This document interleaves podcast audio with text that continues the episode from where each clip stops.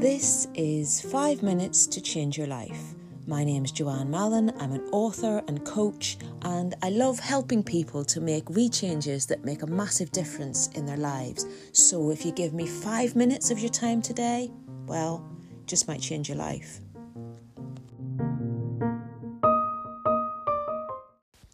Your past is, well, kind of like your arse, you know?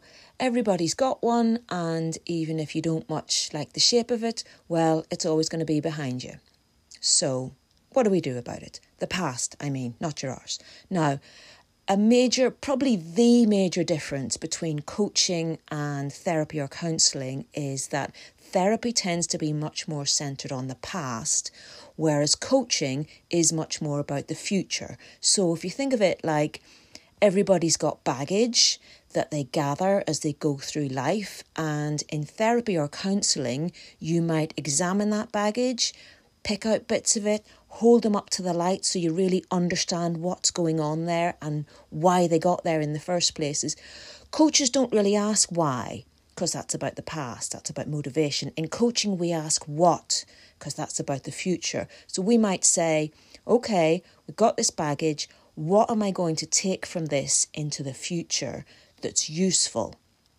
So, what I want to give you today is the coaching approach to dealing with your past. Because none of us can change the historical facts of what has happened in our lives so far. But what we can change are the parts of that past that we're going to continue to carry with us today and into the future. So, when there's something in your past that you're struggling to move on from, if it's still having a negative effect in your life today, in coaching, we'd ask, What can you take from this that's useful? What did you learn from it? What can you take from it that's good? Because if you want to stop your past from bringing you down today, if you want to stop carrying the poison of the past and instead carry the gold, you know, the good stuff, first of all, you have to identify what that good stuff is. Now, I personally mainly do career coaching. So sometimes I get clients who are still really affected by things that have happened in their past working life.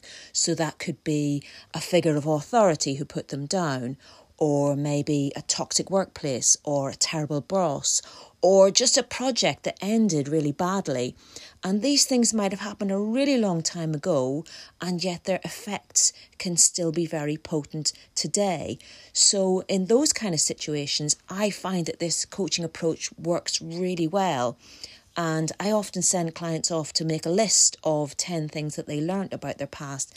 And they always tell me that it's incredibly useful and helps them to see things in a more positive light because there's always something to learn, even if it's simply how not to treat people.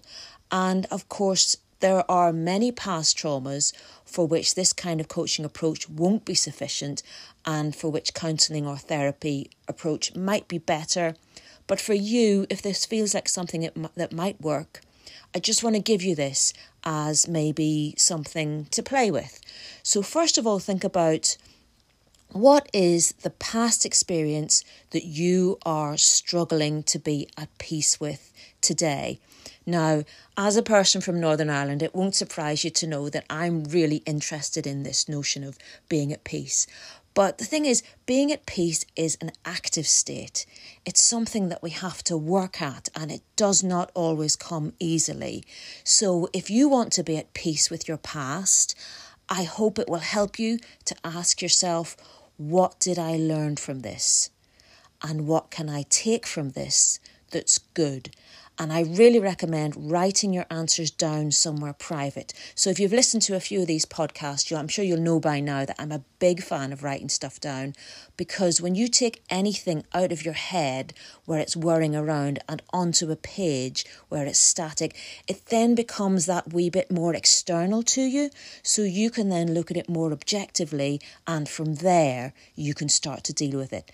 So thinking about that past experience that you'd like to be at peace with, just make a list as long as you like, asking yourself, what did I learn from this?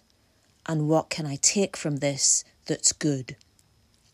Let me know how you get on with that. I'd love to know what you think of this kind of approach, if you find this approach helpful.